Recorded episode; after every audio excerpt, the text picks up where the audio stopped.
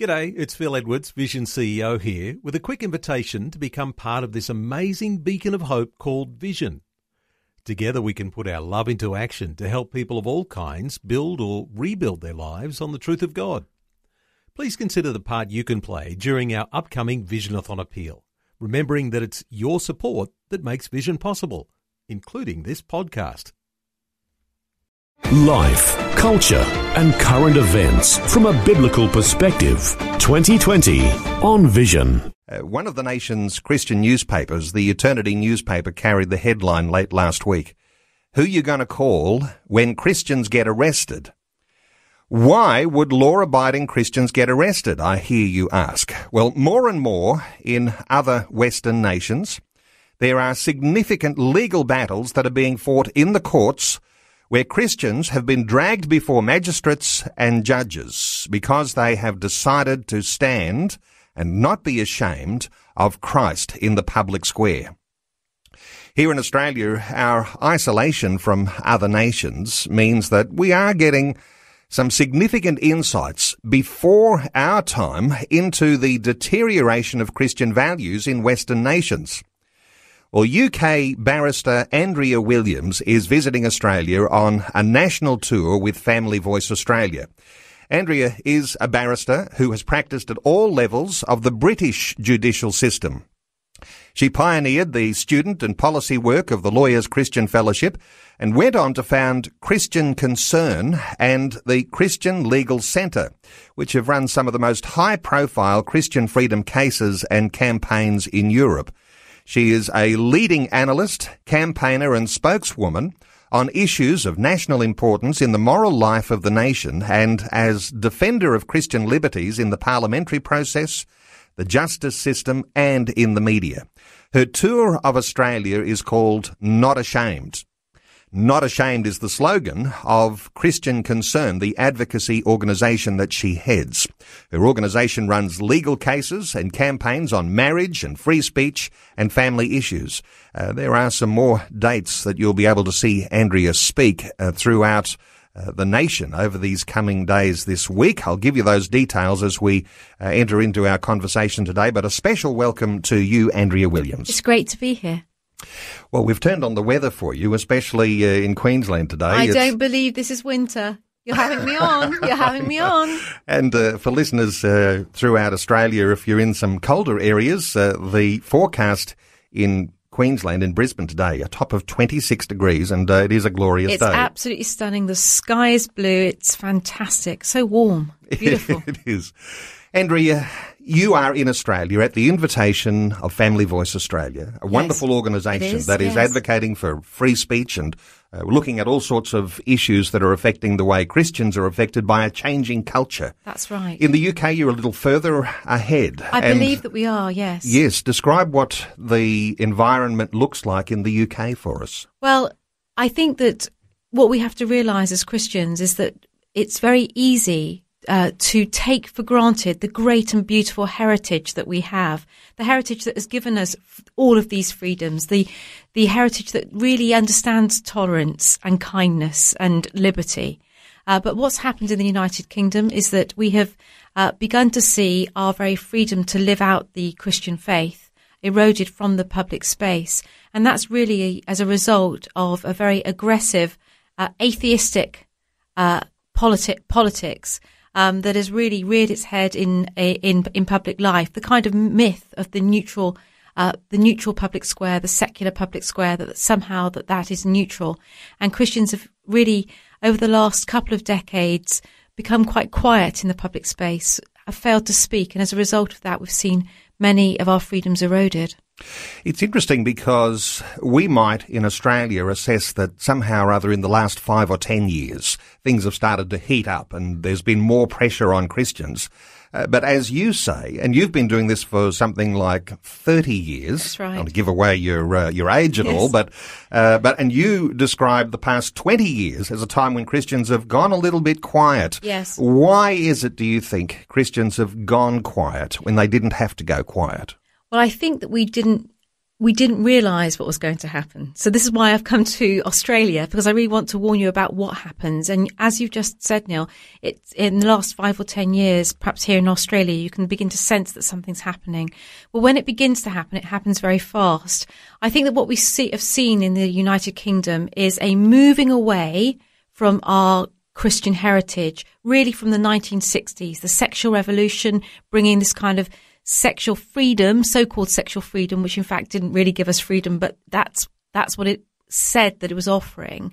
Um, the place of marriage uh, was no longer really protected in our laws or in public life as a matter of culture. With that, we saw increasingly all the protections around life. So, with the advent of the possibility of abortion, we saw all of those protections begin to be eroded. And so that that all happened, and you began to get a little bit the dismantling of families. And as that went on, then we had a sort of very strong homosexual political agenda that began to make demands on the culture.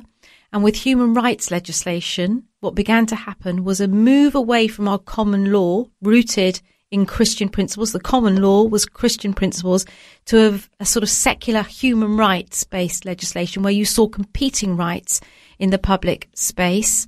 And as you saw those competing rights, so the homosexual lobby began to make uh, demands uh, to have their freedom to uh, to have their rights understood and protected in law. Then asking for civil unions, and then asking for marriage, which has been re- redefined. But what what what that actually did was not just redefine marriage, but redefine family, because it gave them access to reproductive um, technologies and also to fostering and adopting children. If you're in a Christian, if you're a Christian in all the midst of this, uh, what, and and begin to speak about marriage as between a man and woman, you begin to find yourself out in the cold in public life and losing your job. Well, so many of our listeners will recognise that as you're describing what has happened in the UK, uh, that sounds exactly like what appears to be happening here in Australia. So you've got our attention, Andrea. Yes. Uh, what sort of cases are the most common cases that are coming up in the courts? Is it people who are like street preachers? Is it school teachers? Is it people who are just wearing a cross in the workplace? Or what sort of cases have you found yourself defending? Or are those the, the are those the small fry cases and, and there's actually bigger stuff that's that's coming up? Well, extraordinarily, extraordinarily, all of the cases that you have uh, just mentioned, we have some 200 inquiries um, every year.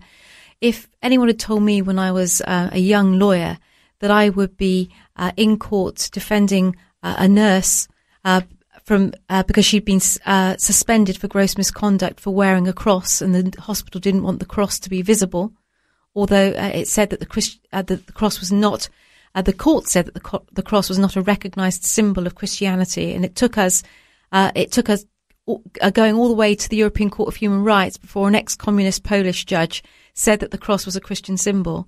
So, so the the hospital trust didn't recognise that cross as a Christian symbol, nor the judges. Eleven judges through the British judicial system did not recognise the cross as a sim- Christian symbol. Ironically, in that case, the hospital uh, actually gave um, religious accommodation to the um, Islamic hijab and also to the Sikh bracelet, but not to the cross. So this was the, these are sort of extraordinary uh, arguments that we were making making before the court. So you've got the manifestation manifestation of faith through symbols, but also then the manifestation of faith by believing in marriage. So you have the magistrate who loses his position for simply saying behind closed doors in a deliberating room that a child does best with a mother and father and he would like the child to stay with a mother and father rather than being placed with two men. He then was reported and uh, by the, his fellow bench members and was suspended from his position um, on on the bench. And indeed, the um, the Lord the um, the the Lord Lord Chancellor said that he had allowed his religious views to impinge on his ju- judicial making powers, and this was uh, inappropriate. You have counsellors losing their jobs because they want to help people move away from unwanted same-sex attraction, and now we're being told that that's that's immoral to try and do such a thing, that it's wrong to do such a thing, and that such such activity um, is is not in the best interests of individuals and is is increasingly out in effect outlawed in our country. So everyone is under scrutiny. Yes. And what that means is that even if the judges and the magistrates are under the scrutiny of their peers, politicians obviously under scrutiny, uh, we put them under scrutiny too because uh, we want them to uphold good uh, and solid, sound values on which our nation was founded. Uh, but uh, what is happening then clearly is bigger than what's happening just with uh, an agitating lobby group. There's a growing sense of this idea of uh, of when you talk about a biblical view of sexual morality, it's increasingly being seen as hateful. Yes, it's become it's become the new immorality uh, in the in the public space, and it's also it's the situation is that the new sexual politics um, and sexual orientation laws are they compete against religious freedom laws, but they but it's actually the religious freedom laws in our nation that are losing, and so the the sexual orientation laws trump the religious freedom laws. And so what you find is that Christians are being left out in the cold, but even politicians. So it may, you may have heard here, um, here in Australia that Tim Farron, who was the leader of the Liberal Democrats, um, he was quite a well-known Christian politician. He was the leader of our Liberal Democrats, are, qu- are quite left-wing. Um, but during the, the, the, the, last election um, that Theresa May quickly called, um, he was continually hounded both in Parliament and wherever he went. He was, do you believe that gay sex is a sin? Do you believe that gay sex is a sin? Do you believe that women uh, should be able to have abortions? Do you think abortion um, is is wrong? He was continually asked these questions, and initially he tried to avoid them. He should probably have just answered properly. And in the end, he capitulated. And he said that he didn't think gay sex was a sin, that he was proud of the Liberal Democrats' record, that um, he thought that women should have be able to have full access uh, to abortion and more.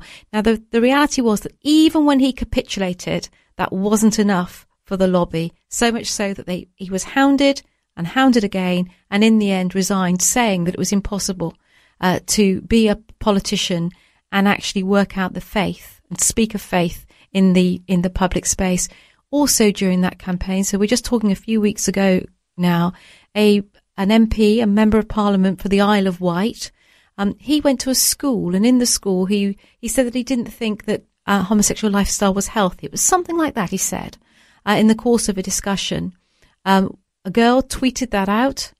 Um, and saying how appalling it was that a member of parliament should say such a thing. The gay lobby came on at him. He was then asked to resign by the party. This is the Conservative Party, and and he and he stood down.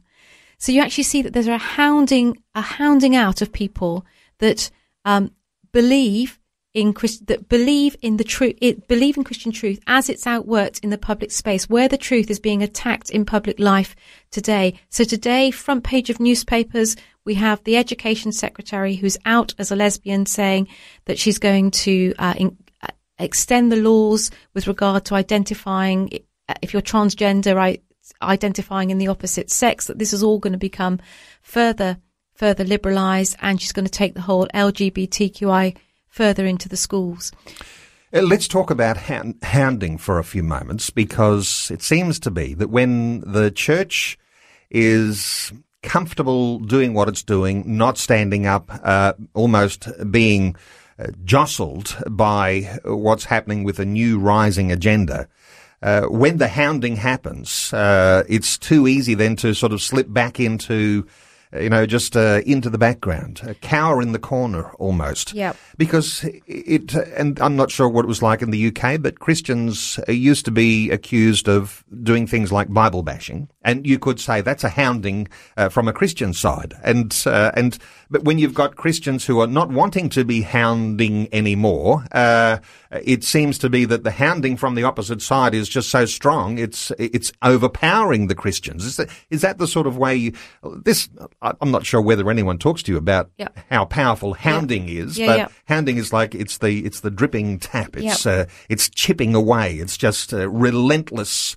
Uh, relentless pressure that eventually sees the other side succumb to that, and then they've won. Yeah, and the, the thing, we have lost our confidence in the power of the gospel. We've lost our confidence to, we, we might sort of speak of Jesus as a friend, but we don't speak of him as Lord and King. And we don't speak of his righteousness. And actually where the gospel is un, under attack today is not on the, not where it used to be in many ways, which perhaps 60 years ago it might have been on the authenticity of the Bible. It might have been on the virgin birth or the resurrection of Jesus Christ. These things are no longer the things that are, that are that are talked about uh, in term in liberal circles, let's say. Rather, it is what is marriage? Are we made in the image of God? Is life worthy of protection? And these become the how now to live. This this becomes where the gospel truth, Jesus and his, Jesus and his words are under attack, and it's where we, the church, have retreated in public life. We've considered them almost secondary issues. And this is a great disservice because what's happened is that we uh, have allowed uh, we've we have begun to reflect culture rather than set the standards for culture. And most sadly of all, we are seeing a lot of Christian leaders bow to the present culture. So the Church of England bishops um, are all they've been in a long discussion for years to try and now to try and work out what they say God's view is on um, sexual expression, on whether it's all right um, outside of marriage, in effect. Um, that that's the kind of discussion they're having. They can't make a clear sound on whether same-sex marriage is right or wrong. And so because they can't make a clear sound, the whole of society suffers as a result of it. Um, there is a reality that God loves each one of us and we come to him as we are, but he doesn't leave us where we are. There's a transforming power in the gospel and the church has failed to speak. The other thing that we found is that where, where Christian leaders or where churches are orthodox, some of them are just almost led a retreatist mentality and they view the gospel as very private. It's all about making disciples one by one, but not that the gospel has something to say in the public sphere. Almost a two kingdoms type mentality. It's all going bad in the world. We'll make Christians over here. Um, we've got to expect this, but instead, the gospel is public. Jesus is public. He's King of Kings and He's Lord of Lords, and we need to be proud of Him in the public space because He is good, not just for you and me, but He is good for everyone. And um, if we don't, then what we end up with is we end up with practical atheism. We are living under practical atheism, which is hard and cruel and unkind. It leaves society in chaos and it punishes those that will not approve of it. Sometimes I reflect on Christians in Australia and this perception, and I'll get your comment on it, this perception that somehow or other the Christian message has all about being a, a, carrier and a bringer of good news. But along with the carrier and bringer of good news comes this uh, parallel idea of resisting evil. And to resist evil, uh, that takes a little effort. That takes a little risk. Uh, and of course, uh, you're dealing with issues when it comes even to the level of the courts. But this idea of resisting evil, how do you dispel that in Christian believers who think that it's not up to us to stand uh, for righteousness. Uh, it's just about us bringing the good news. How do you describe that sort of thing, Andrea? Well, I think that he who wants to win the world for Jesus Christ must be prepared to come into conflict with the world for Jesus Christ.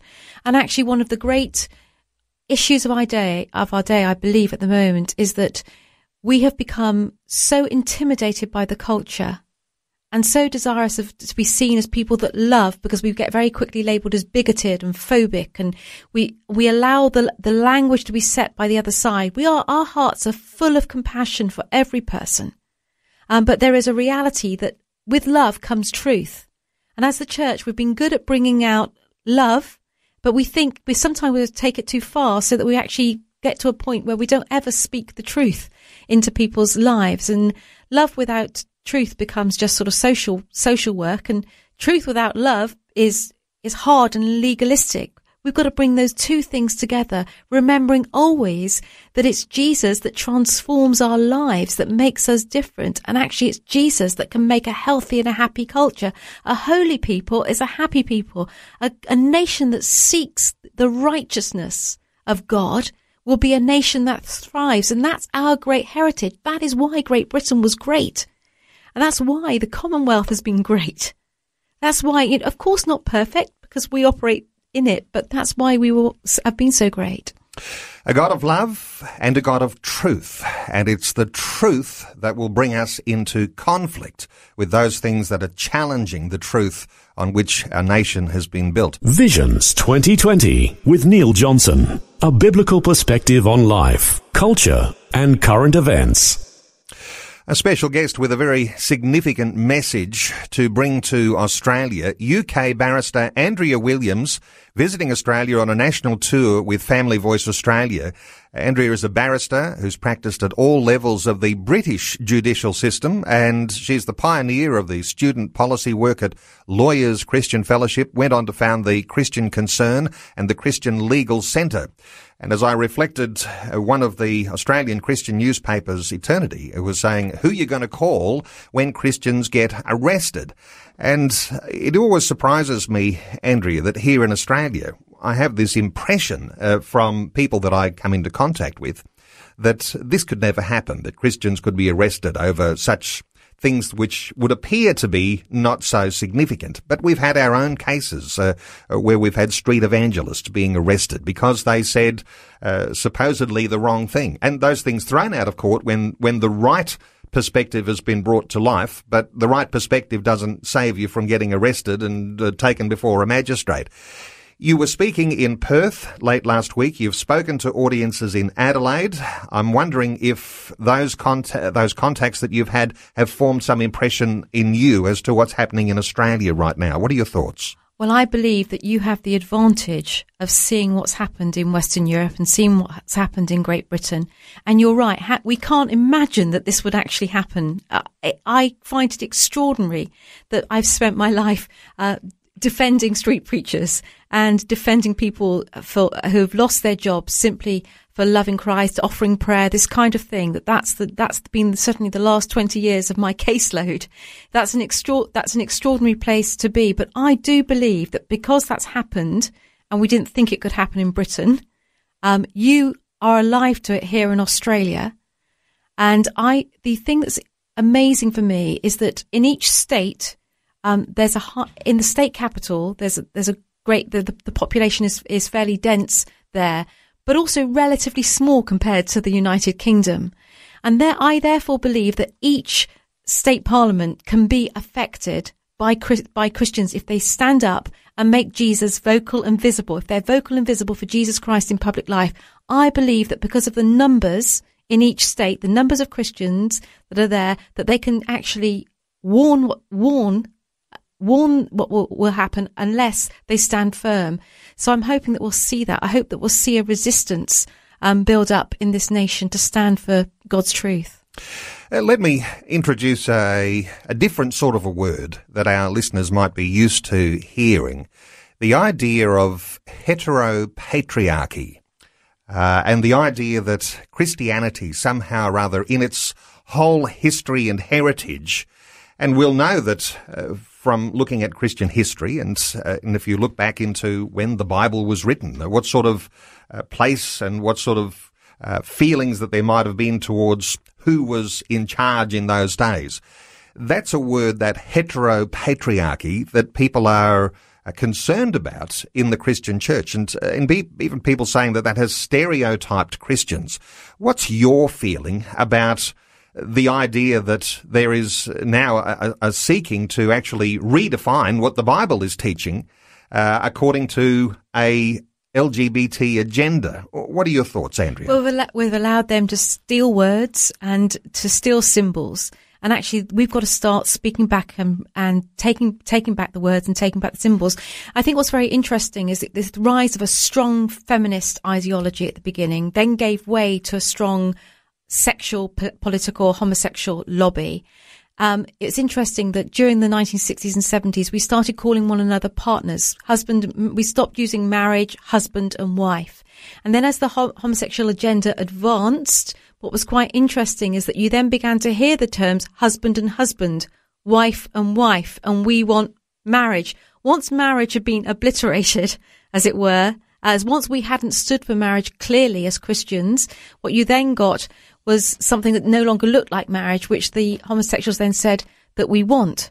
And so that as a result of that, you get the, the stealing back of the term so that now it's very difficult to really explain what marriage, marriage is, or you, or it can mean different things to different people and, and indeed so can family. Uh, Let's take some quick calls. Carmony is in Victoria. Hello, Carmony. Welcome along. Hi, hi, Hi Neil. there. Hi, Andrea. How are you? Good, thank you. Um, Very well. What are your thoughts? I'm just. I work for a big IT company, and the CEO, CEO came out as homosexual.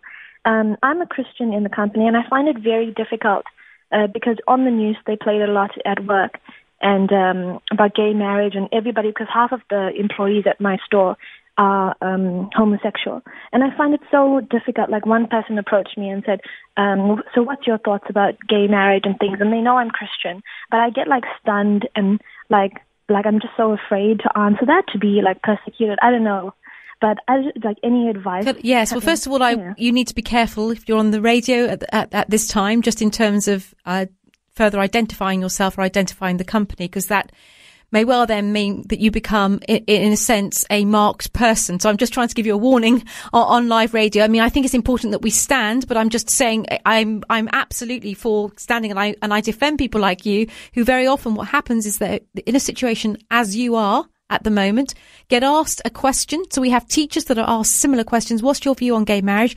They'll say something along the lines of God loves everyone, but God doesn't approve of gay marriage.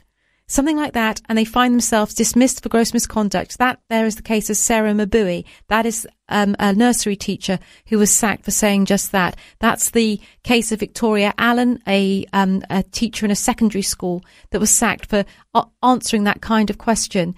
So the, this is part of the problem. It's not just the cases; it's actually the, the the cultural silencing. So Christians become begin to self censor and to become silenced. That's why we, so that you can speak, um, Victoria. What we're going to need to do is we we need to create a culture whereby we keep on speaking of what marriage, what Christian marriage really is.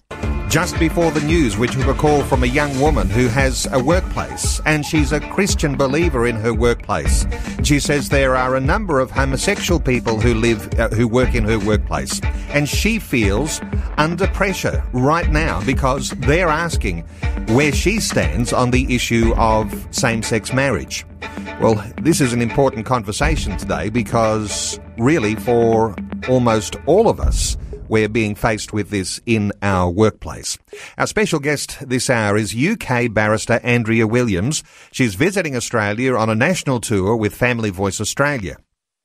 Andrea is a barrister and uh, she is the founder of the Christian Legal Centre and uh, is representing Christians in uh, high profile cases in Europe. And you can be a part of our conversation today, our talkback line open uh, for your insights, for your questions about what might be ahead in Australia if there are laws that change to allow same-sex marriage. And of course, this is only one of the issues. But, but Andrea, let me just come back to our caller before the news. And when I say this is in your workplace right now, uh, that's not, that's not an exaggeration, is no, it? No, because that young lady, she was there. She had been intimidated. She was being inti- intim- scared of scared of what might happen if she gave an honest answer. And so we've seen that in the United Kingdom. The Christians essentially privatise their faith. Um, so they don't talk about it because they live in fear of what will happen for having such an opinion. And furthermore, in particularly in public workplaces, there are pri- all the all the equality training uh, comes in and it's and it's and it's being delivered it's being delivered by Stonewall which is the homosexual lobby organization. Similarly in schools sex education is being delivered by Stonewall by the homosexual lobby. And what they're actually doing they're using the equality and discrimination and human right, rights laws to say my sexual orientation is like the color of my skin. Um, it's going to be protected like the color of like the color of skin it's going to be protected in that way. You must respect it, and if you don't respect it, then you uh, you will be punished. Now, what that has done to Christians is essentially either make them go quiet.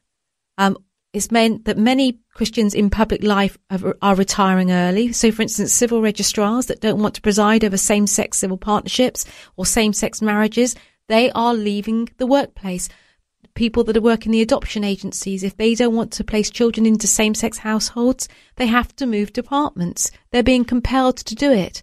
If you're a Christian and you go for a job, um, you won't get that job unless you're prepared to do these things.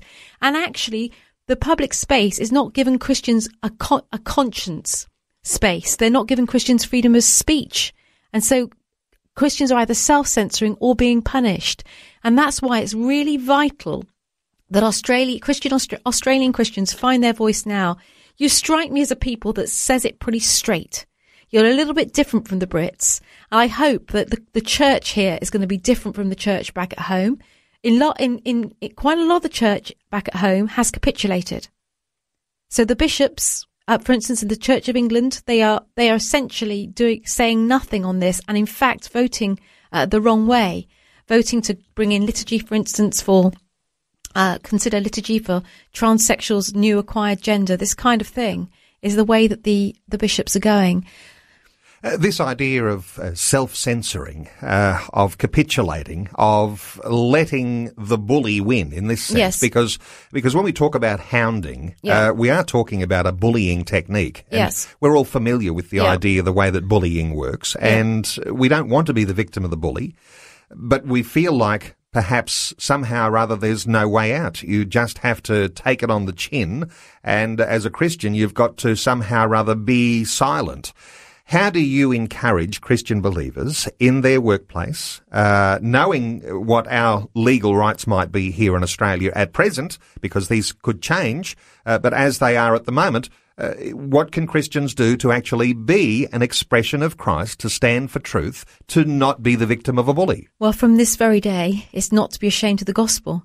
It's actually to be raising, to be, be really very vocal and very visible.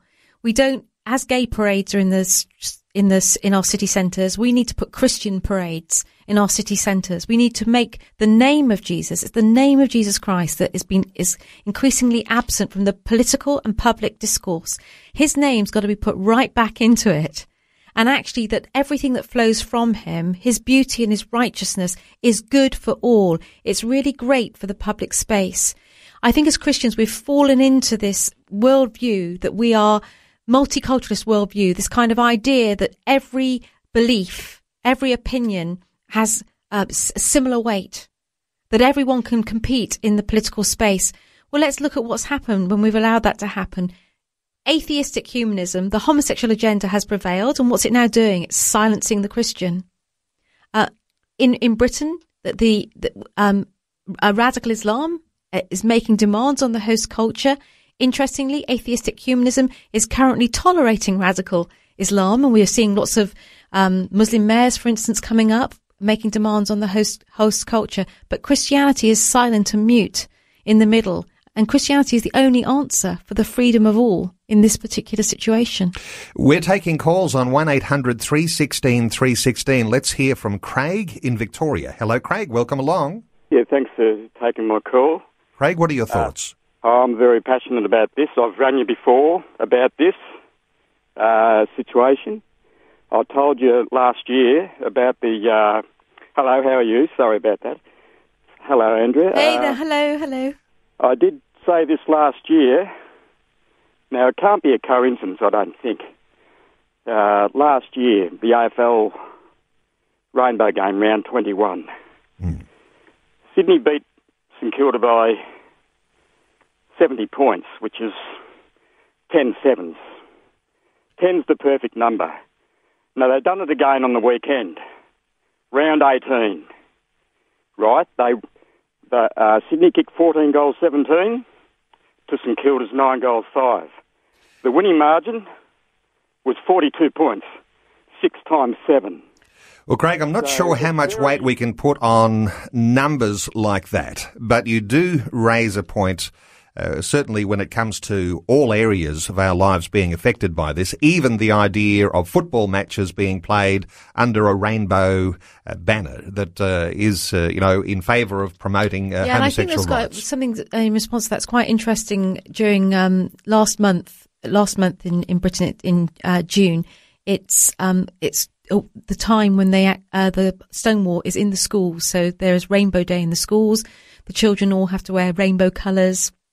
Give a pound to Stonewall. So what you're seeing is this kind of propaganda, our children not being able to think very differently. But interestingly, in that time as well, we saw the House, uh, House of Commons lit up in a rainbow flag and all the Labour MPs were re- wearing rainbow lapels. So it's quite quite extraordinary this kind of the dominance of the symbol and the dominance of whether it's in sport rainbow laces in football this kind of thing um, is what we're seeing happen uh, thank you so much to Craig from Victoria for your insight. A little earlier, just before you came on, I was talking with our previous guest about the Ark encounter yes. in the United States. Yeah. And uh, Ken Ham, who's an Aussie creationist, uh, built this massive theme park and he's decided to light up the Ark with the rainbow colours. I love that. With the challenge of taking back the rainbow. Absolutely. Uh, when we talk about, you know, not ashamed yeah. and being louder and prouder yeah. with the gospel, that is one way you can actually broach the conversation coming back the other way, isn't it? That's, that, that's absolutely. And remember, we have a message of hope and beauty and love and restoration. And I think what we're seeing is increasingly, you know, what, what is this agenda bringing us in our schools? It's now taught in our schools. Our children aren't taught to be, keep themselves pure. They're just, they're, they're, they're taught that they've just got to keep themselves safe somehow whilst being exposed to a very highly sexualized agenda from the very beginning. And what is this bringing our children? We're increasing mental health issues. We're increasingly in Great Britain having mental health nurses attached to schools because children are so confused. We're seeing a lot of mental health issues in our university leavers, high use of pornography. This is a very sad society, and it's only the gospel that's got the answer to that. And that's why we need to come back with that and model and speak what is good and beautiful and true and right, not be ashamed of that gospel in the public space. Uh, you know, it's interesting, Andrea, that we're hearing this from a lawyer, uh, not necessarily from our church leaders. Yep. Uh, and it's not that the church leaders don't have opportunity. Perhaps they need some grounding in how to get their voice heard. And uh, I suspect that every one of the denominations needs to have its own media department that is actively out there doing that. But I'm not sure whether the denominations actually have a media department that is actively trying to put uh, something in the public space from our church leaders. But it certainly does need to happen. We're taking calls on 1-800 316 316. Let's hear uh, from Shelby in Sunnybank. Hello, Shelby. Welcome along. Leaders, but it certainly does need to happen. We're taking calls on one eight. Shelby, I think you needed to turn your radio down there. Let's take a call from Bev in Queensland. Oh, Hello, Bev. Hello. Um, the last that rang through having trouble in the workplace, when Jesus was asked a question, he answered with a question. And I'm wondering if it helped if she could say to those people, Where will you spend eternity? Uh, that's a good question. Uh, there might be a whole lot of questions that you could come up with. Uh, Andrea, your thoughts? That's that's a that's a good way of dealing with it. You, there are all sorts of ways in which we can deal with it, and, um, and that's a, certainly a good way of dealing with it. Uh, Bev, uh, have you tried that? I'm just learning, Neil. Okay. I think that we have to get more in touch with what how Jesus dealt with this problem. Um, you know, it, that, those people are in the world he said, you know, it's only if a brother is in that situation that we'd be concerned. And so all this stuff is going to be happening. But when they're in the workplace, and I'm not, I found it, it would be just so difficult. But thinking on with Jesus, we're to be as wise as a serpent, serpent, innocent as a dove. And I'm just thinking, you know, he asked, used to ask answer. Sorry, I'm getting upset. Answer with a question. Mm. And uh, look, the idea of role play and for families, role play around the table may be one way of actually teaching children just how to respond when they're faced with that challenging question. Uh, thank you so much for your call today, Bev. Let's take a call. Graham is in Tasmania. Hello, Graham. Hello. Uh, look, John Dewey, back back in 1930, secularism to destroy the destroy anything that uh, talks about God to put it down. And uh, again, uh, Jude itself, the book of Jude, explains exactly what's happening in this world today, and that we're in great trouble. We are. Uh, your thoughts, Andrea? Yes, I mean, I think what we, we see ourselves really, the outworking of all of this um, is very much we're in Romans 1, where we've exchanged the truth for a lie. We're worshipping the lie. Uh, we approve of the lie uh, in law, and we punish those that speak um, that speak against it. So we're very much handed over, as it were. That's what it feels like in our society, and that's why it's important that our the voice for the hope of Jesus Christ goes out. Thank you to Graham in Tasmania. Let's take a call from Gary in Sydney. Hello, Gary. Welcome along. Hello, how are you? Very well, Gary. What are your thoughts quickly?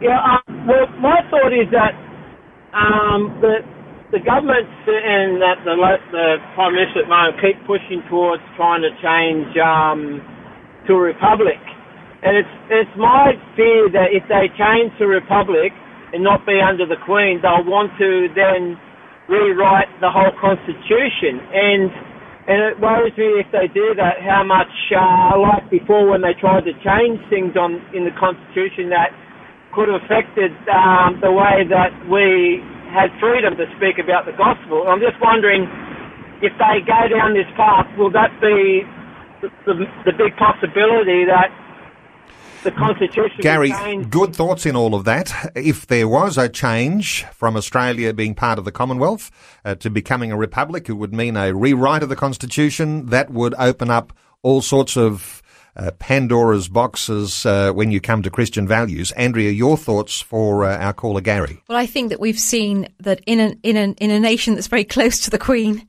that we are the ones that lead the world away from Christian values and Christian precepts.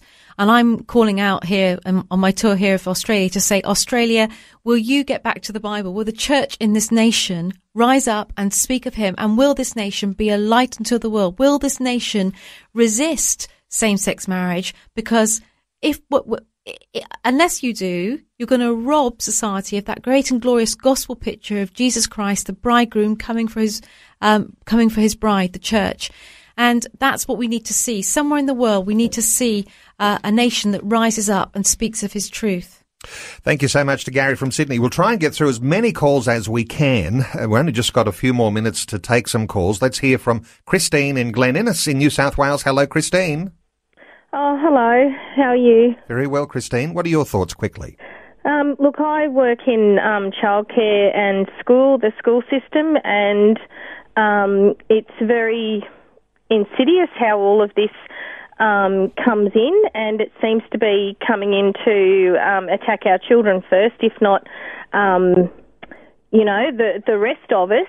Uh, having gone to a, a seminar for childcare just two years ago, and one of the first things was addressed was um, homosexuality, and um, I just and also I'm passionate for Christians to know what the word says, to know what they believe, because I come across Christians who um, have trouble with what with my faith and what I believe that that what the Bible says is what it says. Um, but I know Christians who say, "Oh no, we're born. You know, if we're homosexual, we're born like that." And it's like, but that's not the Bible that you're proclaiming to believe in. That's not what it says. Okay, good thoughts there. A response from Andrea. Well, I think that it is it, very interestingly where the the secularism has taken over the institutions. First of all, the universities. It's in Parliament. It's in the law courts, and then it comes into the schools. And our our children is is, is the philosophy that dominates the teaching of our children in every aspect of teaching from science, the arts, and of course sex education. I think the thing that shocked me back at home is this, that after same-sex marriage, very quickly came the whole transgenderism issue. And we've got three cases back at home of six-year-olds identifying in the opposite gender. So little, little boys going to school dressed as little girls, being known by a different pronoun and a different name, and the whole of the school's sporting policies, toileting policies change. And all of the other children have to believe that the child that was once Johnny is now Jane. And I think that this is the kind of thing that comes in, this is where, where it's heading and it comes very fast. And again, it's kind of like a collective delusion. The medical profession, the schools profession, and the only people that can see clearly are the people that can see Jesus. It would, and with, this is this is why we really have to. Well, I think a few more actually, but the point is we have to lead the way um, in order to to lead the nation into truth. Thank you so much uh, to that caller, Christine. We'll take one more. Val is in Mackay in Queensland. Hello, Val. Welcome along. Hello. Val, what are your thoughts quickly? one very simple thing that we can do is that every Christian wear their crosses. Let's have more crosses than rainbows out there and be prepared to give an answer if anybody asks about it. Um, but I was just thinking, uh, you know, Jesus said he came to bear witness to the truth. And uh, we're in a time where truth is denied. It says, Woe to those who call evil good and good evil, who put darkness for light and light for darkness, who put bitter for sweet and sweet for bitter. And like this is where the rubber hits the road. This is an opportunity for witness. And, and we have to speak up and be strong. And if it means we have court cases over, over it, well, so much the better. It's bringing it all into the public eye and gives us a chance to speak up. Val, good thoughts there. Response from Andrea. Well, that's what the Not Ashamed tour is all about. And I, I wasn't someone who was eh, when I was growing up, certainly someone who was into symbols or anything like that. But now I think it's absolutely right that we should be wearing crosses, that we should be vocal and visible. It's interesting that in the UK, people have lost their jobs for wearing a cross, as I've already said. An electrician was told to, he'd had a cross in his van for 15 years. He was working for a local authority and he was told to take the cross out of his van because it might offend Muslims in the area. Uh, we've had uh, Christian evangelists being told to not go into certain areas in Britain because they're Islamic and it would be offensive. So we've had somebody taking a cross, uh, a school protested that he was carrying the cross too close to the school. So, you know, we've had all these sorts of protests, but I think that we do need to be vocal and visible and put out the signs of Jesus Christ into the public space. Uh, Val from Mackay, thank you so much for your call. We won't take any more calls now. In fact, we've really got to uh, bring some loose ends together. And I want to mention where you're going to be speaking over this week, uh, because those who are particularly in capital cities or close to, you'll have an opportunity to hear Andrea Williams, and there may still be some tickets available for those particular gatherings. Uh, Andrea, we've been talking about uh, all of these deteriorations you say once it starts to come, it comes quickly. Very uh, fast. This change. There needs to be a quick response. There needs to uh, be a rapid resistance. There needs to be a mass resistance and a rapid resistance. I feel like with the Christian community in Australia, there's a, I'm learning lots more about this. I'm beginning to understand the challenge. I'm waiting for the opportunity. Uh, what do you do to say, if this is coming so quickly, the quick response is needed now, what are you supposed to do? Get the cross around your neck like Val says, uh, get a bigger cross on your church, get a church sign that has yep. messages for the community, uh, get, I imagine. Uh, I mean, make sure that you know what's happening. So make sure that you're on Family Voices E- email list, that you understand what's going on, that you're be, that you're actually informed. Do not retreat. Um, and pastors need to wake up and the church needs to awake and arise. The church needs to find her voice. She needs to not, not close coming. I sometimes think of the church the church needs to be inside out, needs to be facing outwards. We need to be training one another to speak of Jesus Christ in the public space, and we need to be vocal and visible uh, to to to the to our local communities. And also because because in Australia it's possible because of the numbers, we need to be involved in local politics. We need to be in, on school governor boards. We need to be in our hospitals. We need to be involved in the political parties. You know, the kind of numbers that we're talking about, it'd be very easy for us to really take hold of public life for Jesus Christ once more. And that's what we need to plan to do and see that as missionary activity for, to, for the salvation of a nation so that the nation will be blessed so that the nation will look to Jesus Christ, so that the nation will have springs of living water rather than dirty, broken, rotten cisterns, as it says in Jeremiah. Something that's very beautiful and that will be a light unto the world. Will you be salt and light unto the world? Will we look to Australia and see a nation that loves her history and loves Jesus Christ? Well, there is certainly a challenge in all of that. We have run out of time. Now, if you are near uh, the capital cities of Brisbane or Melbourne or Hobart or in Sydney, uh, you might have a chance to see uh, what Andrea has to say face to face. Andrea is a UK barrister. She is here in Australia as a guest of Family Voice Australia. Uh, meetings tonight in Brisbane at the Cornerstone Christian Centre in Alderley in Melbourne tomorrow night at the 1330 church in Scoresby. In fact, it's tonight and it's, sorry, it's tomorrow night and on Wednesday night in Melbourne. On Thursday night, you'll be able to see Andrea speak at St Clement's Anglican Church in Hobart and on Friday at the Wesley Centre in Sydney. As Andrea said, uh, check on the website, Family Voice Australia, fava.org.au, and that's where you can find some more detail too to keep up to date, to get informed about the issues as, as they are evolving. Uh, great to get your insights today, Andrea, and uh, certainly all the best for your speaking engagements and for the good work that you're doing in defending Christian believers in the UK. Uh, we just want to honour you for that, and uh, thank you so much for being with us today on 2020. Thank you for the opportunity. Before you go, thanks for listening. There's lots more great audio on demand, or you can listen to us live at visionradio.org.au. And remember, Vision is listener supported. Your donation, large or small, will help us continue connecting faith to life for hundreds of thousands of people across Australia and around the world. Learn more or donate today at visionradio.org.au.